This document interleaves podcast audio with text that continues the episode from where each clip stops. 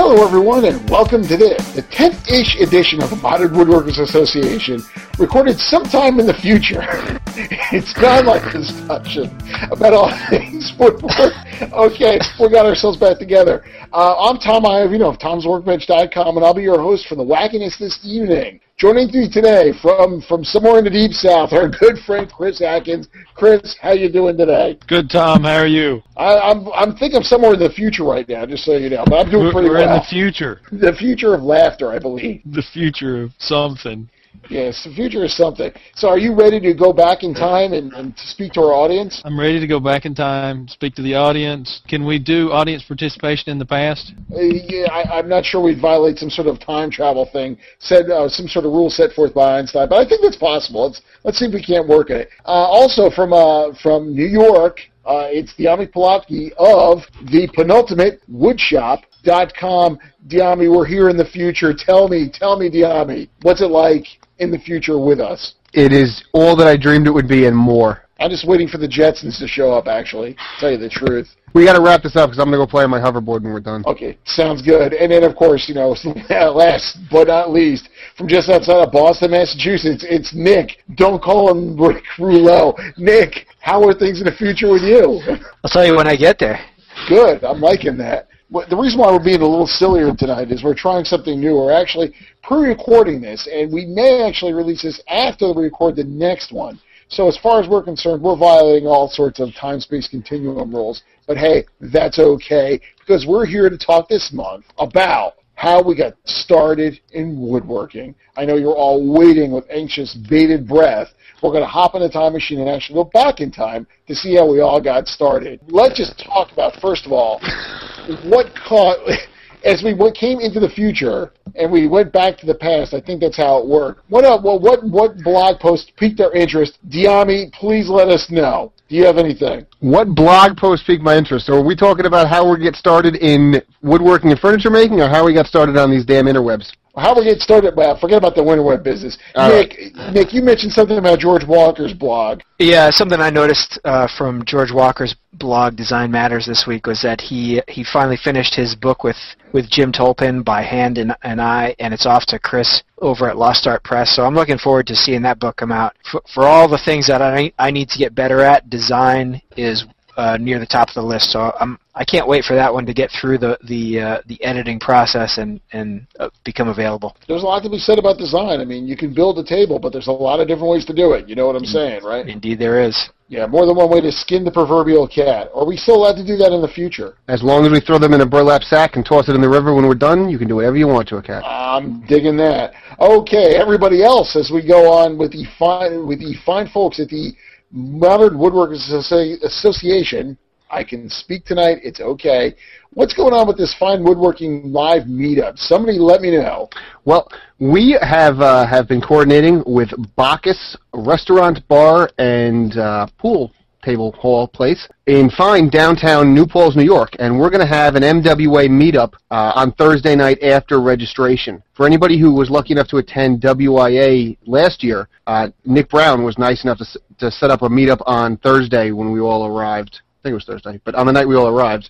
And it was a nice party. I- think everyone will attest that it was just a nice, quiet, relaxing night of talking woodworking with online It was friends. it was loud and obnoxious Well, Matt because we were there. But anyway, we're looking to redo the same thing in scenic upstate New York. So for anyone who's going to be attending Fine Woodworking Live, please come down to Bacchus on Thursday night after registration and join us.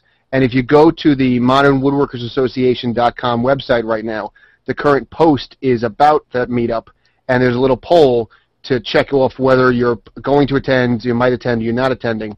And we'd ask that anyone who can, please fill that out, because Bacchus has asked that we try to provide them with at least a, a round number in terms of how many people are going to come.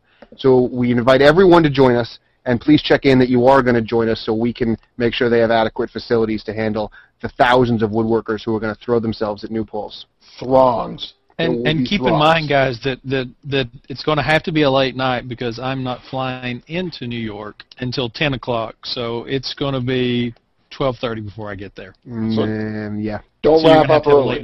Late night. Don't wrap it up early, guys. You Whatever have do, to wait stay out all night, so you feel really good the next day when they start the classes and seminars. That's right. Definitely. The Now- only way to go to a woodworking conference is if you've closed the bar the night before. or consecutive nights. And speaking about closing bars, last year we did a lot of that at the Woodworking uh, Woodworking in America conference, and uh, and, and Chris, it looks like we've got. Even though we're sweating in summer now, autumn is right around the corner, and it looks like we're going to have uh, two of them this year. So what what what's the Modern Woodworking Association doing over at these two events? Oh, that's right. We uh, we actually got uh, actually our group is kind of split in half with with us. Uh, uh, myself and Nick are going to be in Pasadena. Uh, we're going to have a booth set up there, and so we can come and visit, and we'll set up some some um, similar things to uh, some hangouts and stuff be- before and after and during, and um, and then. Tom, um, you and uh, Dyami are going to be up in the uh, Cincy one, so we'll all be together there. Yeah, Porkopolis. That's where we're going to be, Cincinnati. That's one of the nicknames of the cities I discovered over the weekend. So uh, it's uh, definitely uh, definitely some place to be. So uh, you know, it's an older one, but it's a goodie. Um, so yeah, so we're going to be doing that. Also, I understand there's also going to be an impromptu meetup of the Mid-Atlantic chapter uh, of the Modern Woodworkers Association this Saturday at the Stepping Stone Museum. Uh, Shannon Rogers of the uh, Renaissance Woodworkers, the guy setting this one up. Anybody, anybody have any of the specifics, or should we just send them over to uh, Shannon's site? I think anybody who wants more information on that should get in touch with Shannon directly because I only heard about it through a proposed impromptu meeting on Twitter. Uh, if that if that takes place, I think he's going to be the one to, to run it. Okay, so it's going to be the modern woodworkers at this museum that kind of talks about more antique style of woodworking. So it'll be it'll be a perfect blend, just like us tonight. Great Scott! We'll Like us having- always, Tom. You we're gonna call have to me old? the DeLorean. Yeah, well, you know, I mean, you know, what can I tell you? You know, you look good for your age. What can I tell you? okay, now, of course, everybody's been waiting with bated breath as we chuckle our way through the introductions, but here we are now at the moment of truth where we're going to start talking about how we got started in woodworking. I'm sure it's the most fascinating topic out there for you're paying attention to this, but you know, by golly, you know, we all had to start someplace. I mean, even even people who've been doing this for years had to start somewhere.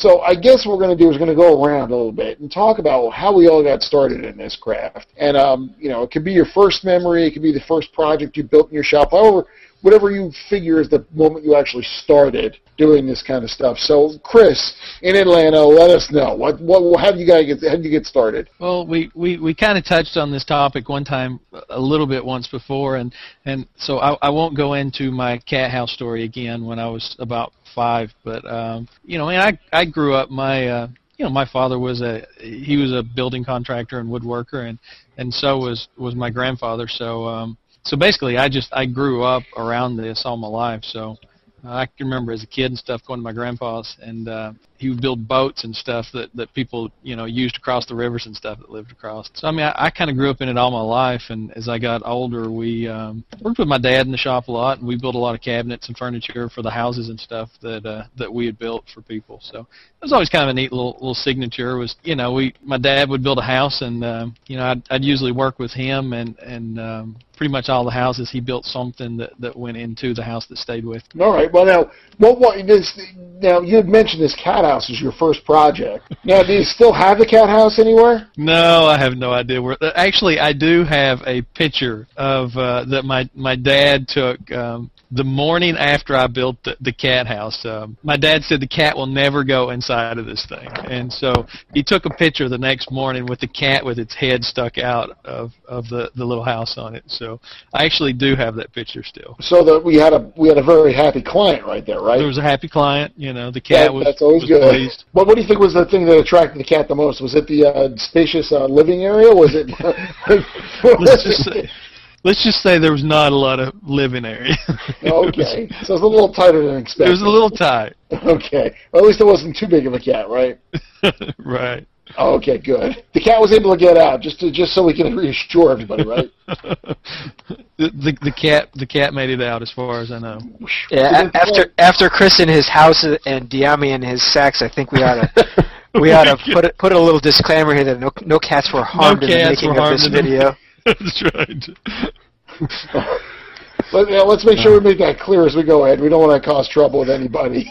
Now, Dyami, you know, obviously you've got to have a more exciting story. Well, I don't know. Can anybody can operate? Can anybody top a cat house? I don't know. I mean, is it is it even worth trying at this point? Well, I got into woodworking in a very similar way. My dad's been a You contractor. built of the cat house too? Oh, well, yes, I built three three cat houses actually, because one's never enough. Because you know, cats they, they're fickle. Um, Right. But no, I got into it the same way. Um, when my dad's been a contractor, he's always been building things in the house. But what really what I learned the craft at was when I was um, I don't know seventh eighth grade. My dad bought a house from the 19 teens, and as soon as he bought the house, he gutted it and ripped down every wall and the attic floor. So you could walk in the front door and look up three stories and see the attic ceiling. And then we slowly put the whole house back together. Um, and we put down new floors. We we built stair railings. We did everything. So it was a good education in um, in in carpentry and uh, varying a little bit into furniture, but mostly in carpentry. And then, like I'm sure most of us, when I got my own house, I started putting putzing along with the same thing, and that kind of grew into woodworking more than carpentry. And specifically, when I had kids and I didn't have a shop for a couple of years when I first had my twins, I just read everything and really shifted my focus into woodworking, so that when I got a shop back up and running, I was more into furniture than say home improvement. Uh, but then to get to my first piece, I actually have a, a blog post I wrote about it. It's a fairly crappy bookshelf. Um, in that it's made of CDX and we spackled the sides to smooth it out a little bit before we painted it. Um, but I made it Spackle rules. Spackle is awesome.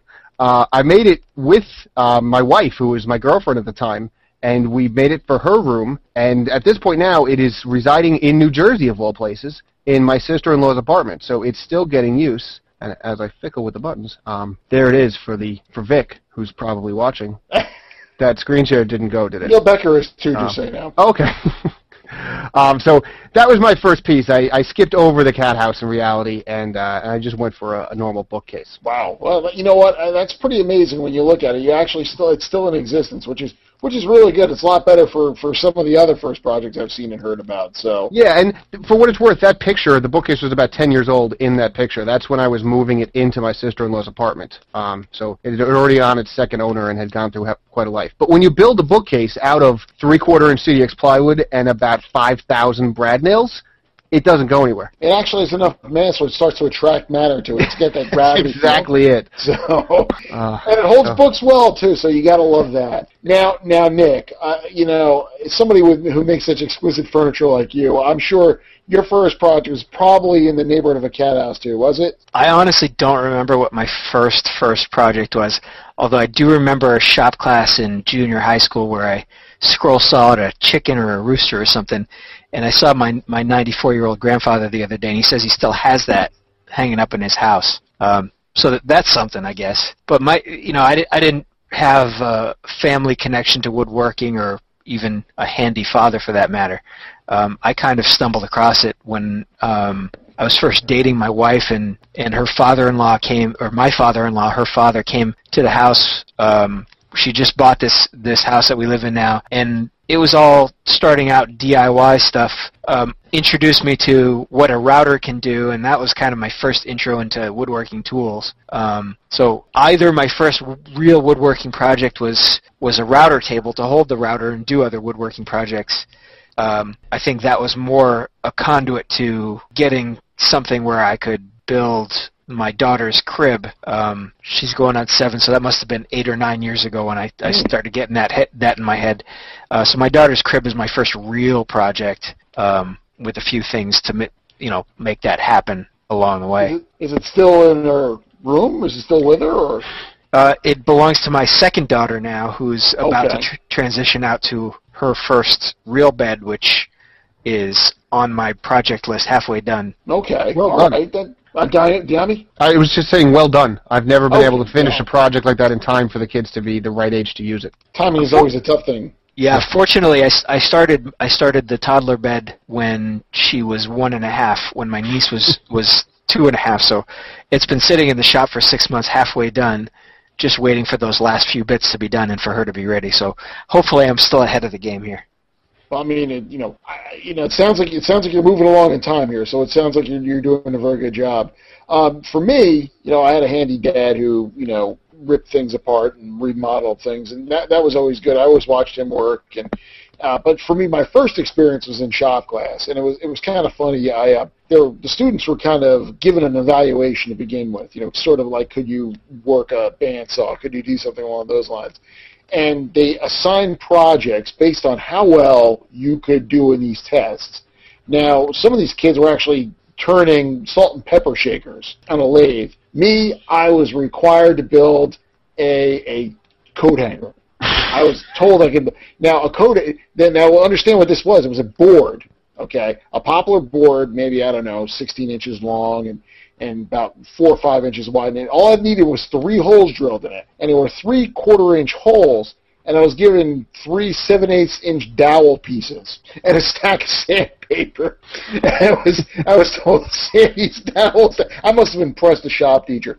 I was told to sand these dowels down until they fit into the hole for the entire semester in shop class. So these other kids are like turning things, you know, cutting things out of the scroll saw. I'm I'm out there sanding dowels by hand. So it got to the moment of truth. It was almost December, so you know we at the end of the semester. We were, after that, the next semester we're going into home ec Where I learned how to bake. And it was an important thing. So I, I, I got to the moment of the truth, and I and Mr. Kierkegaard, the, the shop teacher, said, "Okay, Tom, give me the dowels." And he started to try to drive them into the holes. Now, the first two he had to kind of muscle in with his mallet. When he got to the third one, the board split down the middle. Okay. so, so the first two dowels fell over and rolled off the bench onto the floor and I could just hear him mutter under his breath some words I can't really repeat on this podcast. And he walked out of the shop class. I got a C in that class. I, I I'm surprised I got that good of a grade, but but he was the guy who broke it. So that's all I know. That, I was in the clear. Now, the first project I built, you know, when I was got into woodworking for real, was uh, I, I wanted to build a, uh, a blanket chest for my wife. It was our anniversary, and I wanted to build her something. So there's a construction place, Builder Square, down here that was going out of business, and I bought a doweling jig, which was good because I knew I wanted to hide the joinery. Uh, but everything else was crap. I bought some one by four pine pieces and a sheet of quarter inch B- BC plywood and I built this thing, and it wasn't square, and it was, it was just, it was just, it was so gnarly. And Rhonda loved it, and she kept saying, you know, maybe, maybe you get better, you know, as you get better projects. So I always laugh when I see people who build these friggin' masterpieces as their first project. It's like, where where are you coming from? So uh, this this chest actually no longer is in our family. It went to a neighbor uh, who needed a toy box for her son. So right now he's the one beating that up. So it still exists, but boy, what a crazy project to get into. And you know, I guess that I guess it's a question that really we need to lead into is when did you become serious about woodworking? I mean, obviously, you know, we've got some funny stories about getting started and building, you know, the bookshelf on the CDX and all that stuff. But when did you start to get serious? When was it you noticed you started to get serious about it? Started looking at the quality of the wood you got, uh, started to try to hide your joinery, or do the joinery better than just nailing it or screwing it together? What what project would you say, Nick, was, was the one that kind of took you there? Uh, I'm not sure there was one project. I think it's really been a continuous improvement sort of sort of paradigm for me. I, I think you know, doing my, my daughter's crib to start out with, being somewhat of a perfectionist by nature, I didn't let that out of the shop until like the week before she came and I started it months months before. So um, every project has been learning a little something new, getting a little bit better, um, a little bit more serious about it, reading more about it, and and uh, you know taking class. I, I guess I started taking classes and being more serious about learning beyond just internet and magazines, maybe three three or four years ago. Um, but I, I can't I can't really pinpoint a single project where I said, hey, you know what, I I think I'm gonna do this for a living or try to do this for a living. Um, it's just been a, a gradual, slow change into growth in the interest, I suppose. Okay. What about you, Dyami? What, what what was the project? Was there a project you could point to that said, okay, at this point I'm getting a lot more serious about this. I'm getting in deeper than just the surf, superficial stuff. I could pinpoint a time, and I, I kind of touched on this before. It was it was when I had my twins, and I lost my shop for about two and a half years, mm-hmm. and in that time I just dived into books and online and, and just really bucked up on my knowledge of woodworking without being able to get my hands on it. I was kind of living vicariously through everybody online in, in the magazines. So when I finally got back into a shop, I knew I wanted to be a lot more serious about it. But I don't know that I can pinpoint a project. I'm thinking of the the book rack I made last year. Might be the first time I made a piece of furniture solely because it would be nice to make a piece of furniture and it wasn't a project we needed for the house. Or you know, most of my projects even now are are out of necessity rather than out of oh that'd be a nice thing to make. Um, so that that might have as recent as it is, that might be the first thing I built just because it was interesting and nice to build. Okay, well, I mean that's a that's a big moment, you know, when you actually get to the point where you're just building the furniture, not because it's you know, gosh, I need someplace to hold my books. It's you get you get uh, you get more involved in just the aesthetics of it. Right, right. No, and it was it was nice because it was the piece was driven, well, it was driven by the piece, and I guess I had to build it because I put it in the Sawdust Chronicles build challenge that year. Um, mm-hmm. But I certainly didn't have to do that. It was something I wanted to do, and then I just built it for the for the contest rather than to meet a requirement of the family or the house.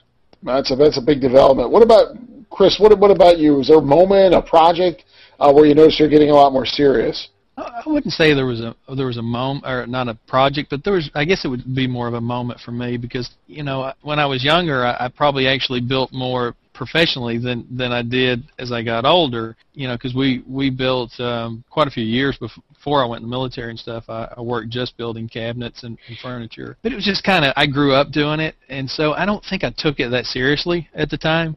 Um, you know, my dad was a woodworker, his dad was a woodworker, so I just I really didn't take it that seriously, you know, and and then it was once I got out of the military and then um then came back out. Um, it, it was probably you know when when I moved uh, back to a, when I moved to Atlanta, my wife and I moved moved down to Atlanta, and um, I, I started just you know wishing that I had you know a shop again, um, you know, and and wanting to to do some more woodworking. So I kind of started putting a, a shop together in the garage and stuff. And that's actually when I really got serious about doing a lot of woodworking. And um, and then I kind of started doing some reflection on, um, you know, my my grandpa he was a, a big hand tool user, whereas my dad, you know, we had this big hundred by 40 foot cabinet shop that was pretty much all power tools and stuff. So, mm. so. I started kind of reflecting on the two of those and um, just kind of started mixing up and trying to experiment with what I do. I, I really got much more serious when I when I did it just for myself. Hmm, interesting. Mm-hmm. You know, for me, it was a uh, there was a project. It was it all started in a in a Bearwood uh, furniture store. You know, one of those places they they they, they just build the stuff out of pine and uh, I was I was looking for a desk for my son. He was going into kindergarten. This is back in '04, and um, what happened was the uh, there was a I was talking to my wife about the quality of the woodwork in there, and you know the questions, you know, but the questionable methods everything was put together by, and uh, this one guy came around the corner and said, "Are you a woodworker?" And I said, "Sure." And he and he showed me this piece he was thinking about buying, but he needed it custom built and he wanted out of oak, and he wanted glass doors and things like that. And he said, "I'll pay you to build this piece." And uh, you know, obviously, when you now you're starting to build with somebody else's money, that becomes a moment where you take things very seriously.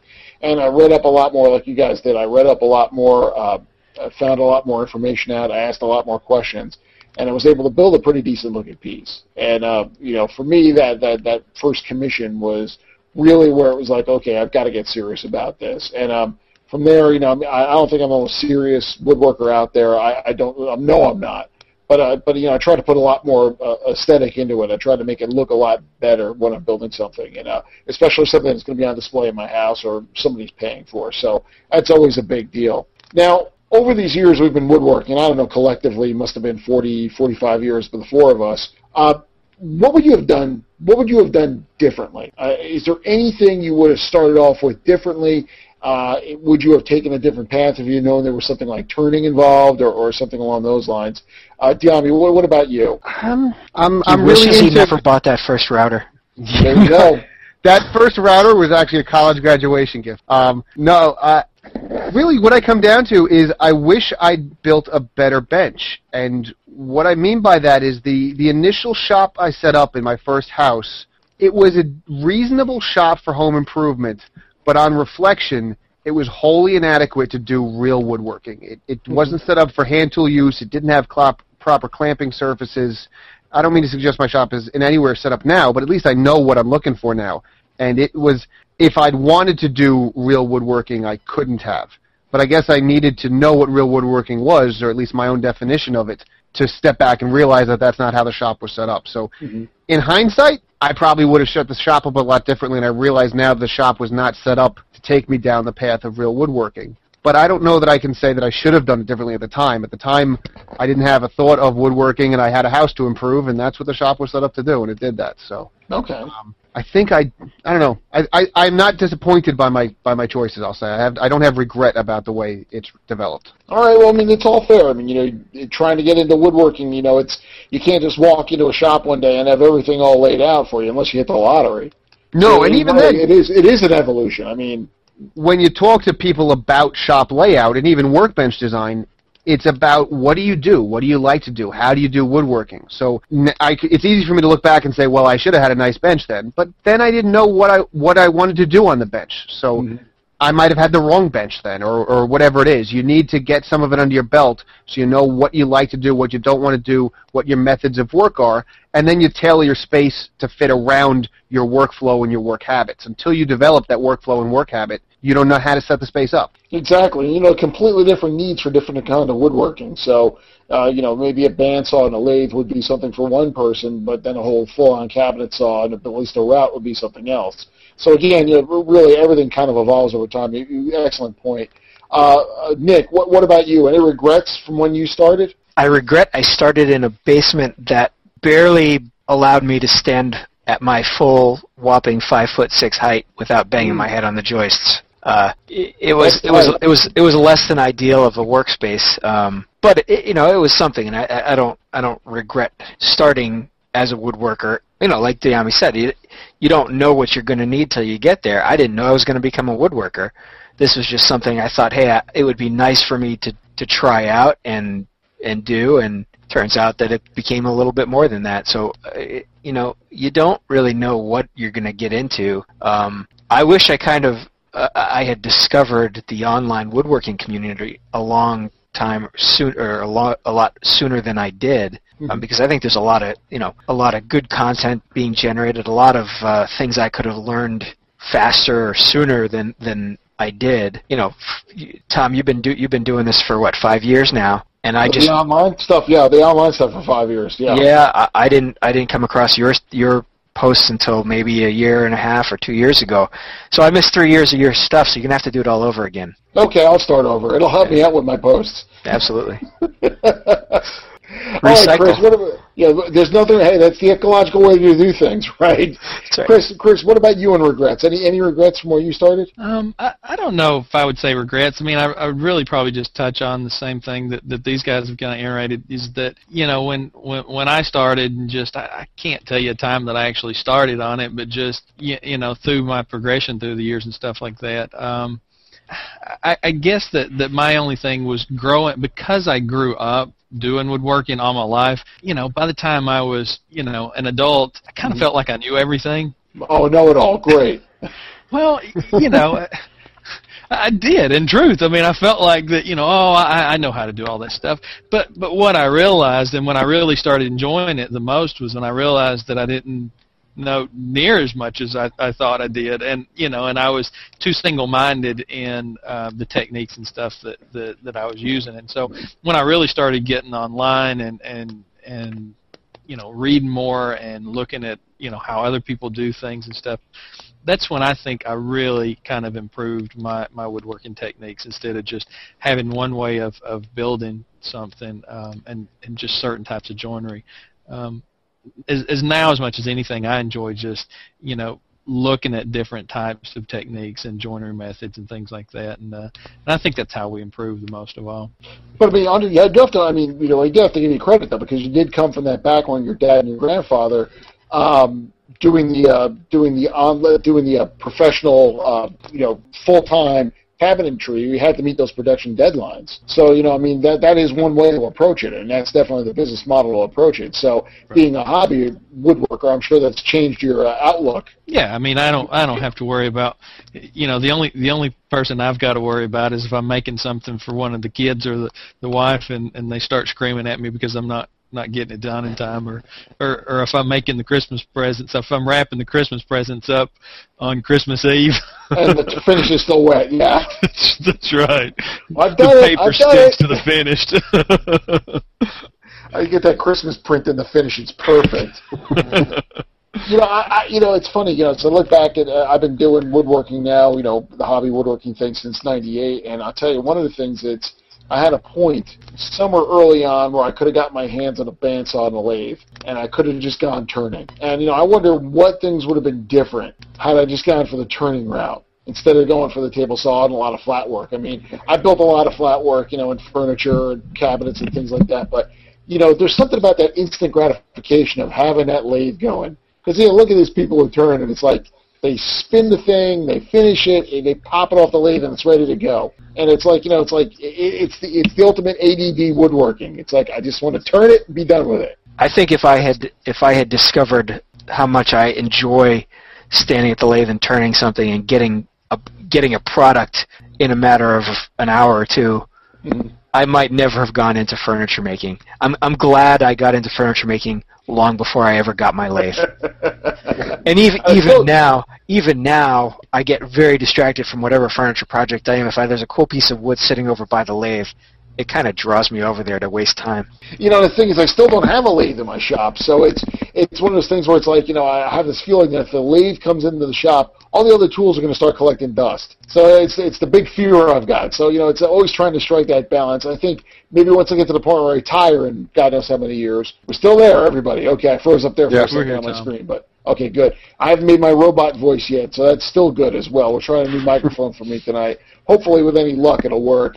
Guys, uh, to round this topic out, I've got to ask, and it's probably the uh, probably one of those questions that you're going to have to stop and think for a little bit.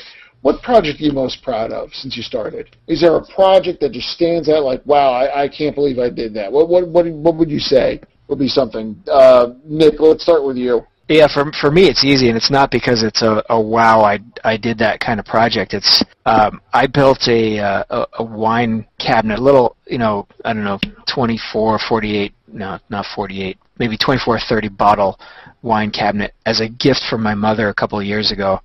Um, and it's one that's up on my website. It's cherry with maple inlay and a turn maple knob. And it, it's not that it's a fit. I mean, it was a good project. It came out nice. But what what I'm real proud about that piece is is that it finally made my mother who you know kind of always viewed me as you know yeah he's handy you know he'll he'll build this she actually based on on on getting that as a gift and seeing the the, the product said oh you know wow you know he's he's a serious woodworker and he can he can actually do this so you know that's one of those those things that you, you can never either your mother thinks that you're always the greatest at everything, or you're always seeking to please your mother. For me, it's the latter, and and and it was one of those things where I could tell she finally thought that I could really do it, and that's that's that was gratifying for me. Nice. Okay, uh, uh, Chris, the project you're most proud of? Um, I mean that's a tough one. Um, I, I guess I guess mine kind of almost goes to more of a sentimental type thing too, because you know, I mean, there's a lot of projects that I've, I've built that that you know I was pretty proud of the techniques and stuff on, but uh, I don't know. I think the the one that that I enjoy the most that that I built was um, one I built just a couple of years ago. Um, I built uh, Isabella, who's um, our oldest. She's four and a half. I built her a loft bed, and uh, it it wasn't that complicated. I mean, it's huge, you know, just big, heavy. You know, it's more timber type. Um, but I did mortise and tenon on everything. But um, I love that bed because you know she it's it's big and and steady and heavy, and so you know I get up there about every night and and read her a couple of books, and you know she thinks it's the coolest thing in the world that Daddy made her a bed. So uh, that that tends to be the one that I guess. Uh, that that I like just because you know just because she thinks I'm cool because I built her a bed. There's a lot to be said about that. Those gifts for the kids. Yeah. I'll tell you. You are cool because you built her a bed. you're the hero. You're a superhero. Okay, Dyami, what, what's your project you're most proud of? Well, I'm going to stay on the sentimental bandwagon, and I'm just going to talk about that for a second. Is I think that it says something about all of us that what we're talking about is not the way we built the projects or the techniques we used, but what the projects were for and who appreciated the projects. So I, I think as solitary as, as all of us are as woodworkers, having the people around us and our family appreciate our work really adds a tremendous amount of value to those pieces. So while I'm happy to go out in the shop and build something entirely for me that everyone else scoffs at, the pieces you make for others, for the ones you love, they they really do take on the most meaning. So, I think that that's that says a lot, not just about us, but I I think those topics are the same uh, among among many woodworkers. Mm-hmm. So that said, the piece that I'm pieces that I'm going to mention are the wands I just made. Um, to some degree, because they're a recent piece that I made just last year, and they're still vivid in my memory. Um, but also because they were for uh, my wife and my sister-in-law and her girlfriend, and you know people who I've known all of them for the last you know for over half my life at this point now and they're people I love, and this is a project that they wanted and they really cherish, and the fact that they appreciated it just meant the world to me. So they were not, like nothing I'd ever made, not terribly challenging, but interesting to make. But that's that's not really why they're important. They're important because the people around me really appreciated them. You know, it doesn't have to be that complicated. I mean, it's no, just it something doesn't. that if they do appreciate it, that's a that's a big deal right there. Absolutely. And w- what's your favorite, Tom? Uh, you know, it, it, the one I'm most proud of, and it's it's funny because I made two of them. Um, when my when Rhonda was pregnant with my youngest son Steven, I, I, I got into woodworking after my oldest son was born, so I missed the chance to make him a cradle. But I built a cradle for uh, for my youngest son, and and it turns out that our friend who lived very close by was pregnant at the same time. So I made two of these, um, and it was basic. It was it was screws and plugs, and it was it was super basic, and it, you know wouldn't have stood out as a piece of fine woodworking anywhere. But what happened was, you know, we, to see the two children. I mean, in in these in these cradles, and, and and the fact that my neighbor, our friend's daughter, would only sleep in her cradle. She wouldn't sleep anywhere else for a long time. Was really a big deal. But it wasn't just that. It was the fact that after uh, Stephen used his cradle, uh, we we we put it in a closet someplace for a few years, and then we knew we weren't going to use it again. We weren't going to have any more kids, and um, and you know since we didn't have daughters where they could make it a doll cradle, what I did was I took both boys with me. It was just before Christmas, and we went to this pregnancy crisis center uh, down the street from us, not not that far and we brought it before they opened. And um, what we did was we just before it was about half an hour before they opened. I had both boys with me; they had to see this, and we left it with a uh, with a little blanket rolled up inside of it and a note from Santa. Please make sure this cradle gets to somebody who could really use it. And the boys asked me, why are we doing this? And I said, because it's all about, you know, doing something for others. And if we could bring some happiness into somebody's life who's in a very frightening situation, eh, that was worth it for me. And you know, at that point, I started building. Um, I started building other cradles as years went by, and also um, and also rocking horses. So I'd start dropping those off, and that's a tradition. Uh, every year we uh, every year we went out and we uh, we uh, we left the uh, we left a, a, a cradle, a rocking horse, someplace out at this at this pregnancy crisis center. They who knows what happens to them? I'm pretty sure they go to another family, but uh, but you know it, nobody knows it's me. At least I can, as far as I can tell, nobody knows it's me. Shh, don't say anything. But uh, but the but the best part about it is is that it's just done anonymously, just because. And the best part for me is that it, both of my boys help with it. And you know, I think that's really something. I'm hopefully I'm leaving them with my craft. And yes, I did tell them I was Santa. because I was telling them we were playing Santa for other people, Dyami. So, oh. so you know, it was a few years later we actually broke the bad news. But uh, but we were playing Santa for a few years, so that that was a big deal. So so for for us, I mean, that's a, a special moment. It, it was just something I was very proud of that project that started the whole tradition. And I guess, do we have any questions from anybody out in the audience? Is anybody watching us? No. No. No. Two Come on, Nick, make something we, up. We, ti- we timed this awfully tonight, partially because this hasn't happened yet. This is all happening in the oh, future. Oh, Al yeah, has you, as far as you guys know, it hasn't happened for another two weeks or three weeks. Three um, weeks. Twitter knows we're on, but they're preoccupied, and we didn't announce it. Amazingly, because he spends so much time at Google Plus, Al Navas has a question for us. Really? Qu- he would like yeah. to know what the questions are for. And Al, when you hear this, you'll know they're for the future. Yes, they are. The questions are always for the future because the future's unknown. What is it? The future's unknown. The past has happened. The present is a gift. Uh, whatever. Okay. Enough of that. It was beautiful, Tom. God, I tell you. God, you're mental this episode.